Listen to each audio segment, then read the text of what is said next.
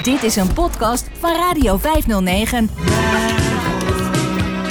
Waarnemingen van een 50-plusser. Inge's column bij Radio 509. Tyrannie der techniek.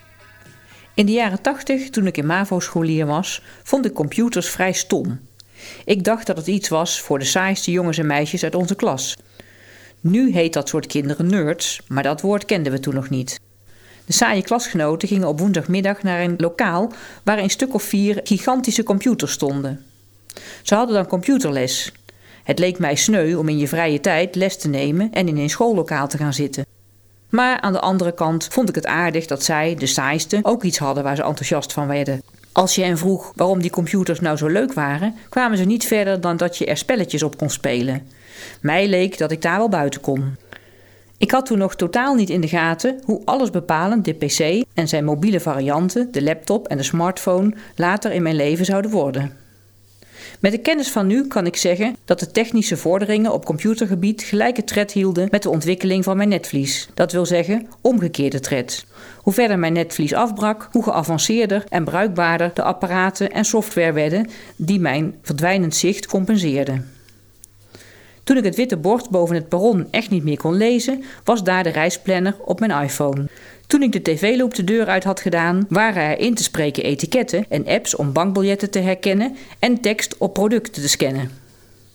Wekelijks maak ik gebruik van navigatie-apps. Ik beantwoord mails en appjes in de trein, maak dagboekaantekeningen waar ik wil en luister naar gesproken boeken en podcasts. Het leven zonder mijn lieve iPhone zou onvoorstelbaar saai, primitief en afhankelijk zijn. Leven Apple, thanks to Steve Jobs. Maar moderne techniek heeft ook zijn donkere kanten en maakt me regelmatig wanhopig op het hysterische af. Een ontoegankelijke website waar je doelloos rondtapt maakt me razend. Of je vult een online formulier of vragenlijst in en alles gaat goed. Maar dan blijkt de verzendknop niet te vinden of niet te werken en is alles voor niets geweest. Aan de enorme hoeveelheid tijd, energie en frustratie die dat soort handelingen kost, wen ik maar niet. Het idee dat ziende dat in een paar simpele muisklikken voor elkaar krijgen en niet eens kunnen bedenken hoe frustrerend zulke activiteiten voor ons licht ontberende zijn, doet mijn bloeddruk geen goed. Maar echt vervelend en wat mij betreft nachtrustbedreigend zijn de opgedrongen digitale gekkigheden op mijn werk. Steeds als ik mijn zaken ICT gezien lekker op orde heb, moeten we weer migreren naar een nieuwe Windows-versie. Wordt mijn PC ongevraagd overjarig verklaard en afgevoerd? Of blijkt er weer een handeling achter een portal verdwenen? Drukwerk, bloemen, cadeaubonnen moeten besteld worden via een speciaal SAP-portal bij een via een aanbesteding door de universiteit aangewezen bedrijf. Declaraties dien je online in via een volstrekt onlogisch, hemeltergend complex systeem, waarbij je aanvraag onmiddellijk geretourneerd wordt als je meer fooi declareert dan de richtlijn voorschrijft. Klachten handel je af in een klachtenportal. Verlof en andere van CAO-wegen verworven rechten aanvragen doe je in een HR-portal. Als leidinggevende heb ik ook nog de pech dat ik in dat HR-portal aanvragen en declaraties van collega's in mijn team moet goedkeuren. Als me dat op een bepaald moment lukt, kun je ervan uitgaan dat er een week later weer iets is veranderd in de opmaak van de portal, zodat ik weer een uur op zoek ben om de knop goedkeuren te vinden, als die voor mij al zichtbaar is. De bouwers van deze ellende ontkennen categorisch dat ze iets hebben aangepast. Ze hebben niet eens door wat ze me aandoen. En de laatste jaren komt daar nog de privacy en security gekte bij. De angst voor een datalek of een of andere cyberaanval. Databeveiliging gaat altijd voor gebruiksgemak en toegankelijkheid.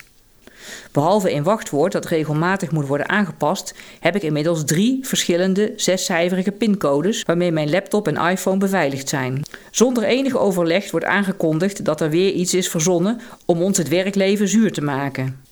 Keus heb je daarbij niet. Het moet en het zal. Op straffen van uitsluiting van informatie die nodig is om je werk te kunnen doen. Een link naar een onbegrijpelijke handleiding en de aansporing een call aan te maken in Topdesk als we problemen hebben, is het enige houvast dat we krijgen. De ICT en security mensen bepalen wat er moet gebeuren en er is geen mens, geen hoogleraar of decaan die er iets aan kan doen. Ik realiseer me steeds vaker dat de privacy officer en de ICT manager de machtigste mensen in onze organisatie zijn. Dus als ik dan lees dat onze lotgenoot en parlementariër van de verkeerde partij, Daan de Kort, kritische vragen stelt over het schokkend lage percentage mensen met een visuele handicap dat een serieuze baan heeft, dan ben ik op de eerste plaats natuurlijk geschokt. 29% is echt verschrikkelijk weinig. Daar moet dit land zich voor schamen. Maar ik denk tegelijkertijd, soms begrijp ik die 71% wel. Het is niet eenvoudig om de tirannie der techniek in je werk te weerstaan. In de rest van je leven heb je tenslotte al genoeg te stellen met online bankieren en winkelen. Zoek die ellende niet ook nog eens op in een betaalde baan. Je zou wel gek zijn.